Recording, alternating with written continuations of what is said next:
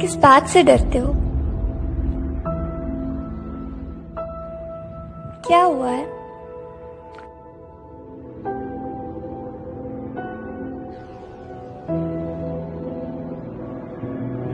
इस ज़िंदगी ने इतने इम्तहान लिए हुए हैं और इतने लेसन सिखा दिए हैं, इतने कम वक्त में कि अब ज़िंदगी के लेसन से ही डर लगने लगा है। क्यों? कुछ ऐसा ही है ना?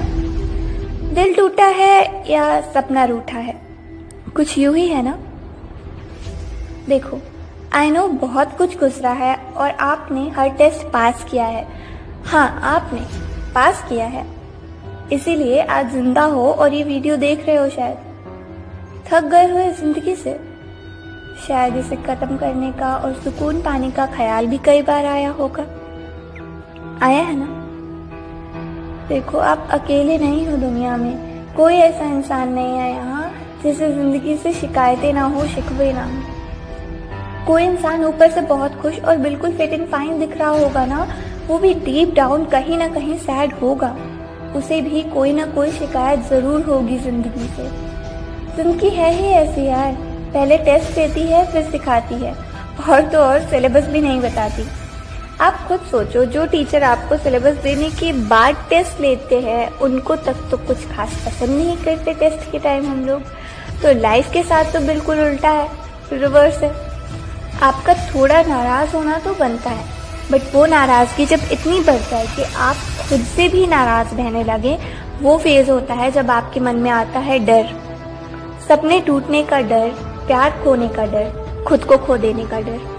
लेकिन अगर आपको लगता है कि आप इस दर्द को, इस दर्द को सह नहीं सकते तो वो सही नहीं है।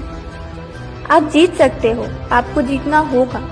आपको लाइफ शायद कुछ बहुत अच्छा और बहुत ज़्यादा देने वाली है, सिर्फ़ इसीलिए आपका टेस्ट दूसरों से ज़्यादा टफ है।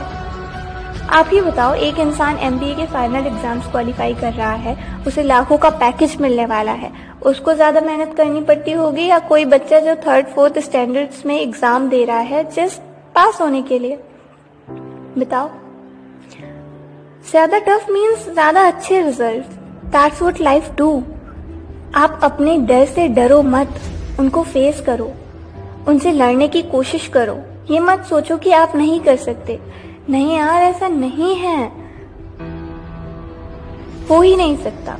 क्योंकि अगर ऐसा होता तो ज़िंदगी तुम्हें चुनती ही नहीं। ज़िंदगी ने तुम्हें चुना है क्योंकि तुम में काबिलियत है। बस तुम्हें समझना होगा और उस काबिलियत को निखारने के लिए उस डर से लड़ना होगा। आगे बढ़ो, सामने आओ। एक स्टेप लो। तुम्हें रास्ता मिलता जाएगा। सिर्फ़ एक स्टेप की बात है। ढूंढो क्या है तुम्हारे डर और क्यों डर रहे हो उनसे? लिखो उसे पेपर पर, अभी लिखो।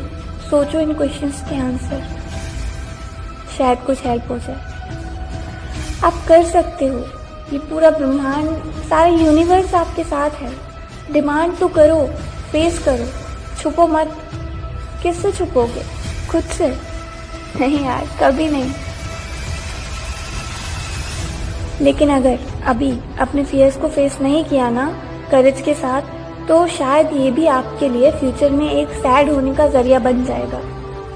फ्यूचर में आप इस प्रेजेंट को ही पास्ट की गलती समझ के रोगे तो मत होने देना ऐसा।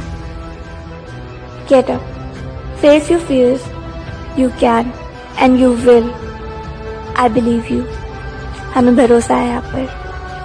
Take care be strong love you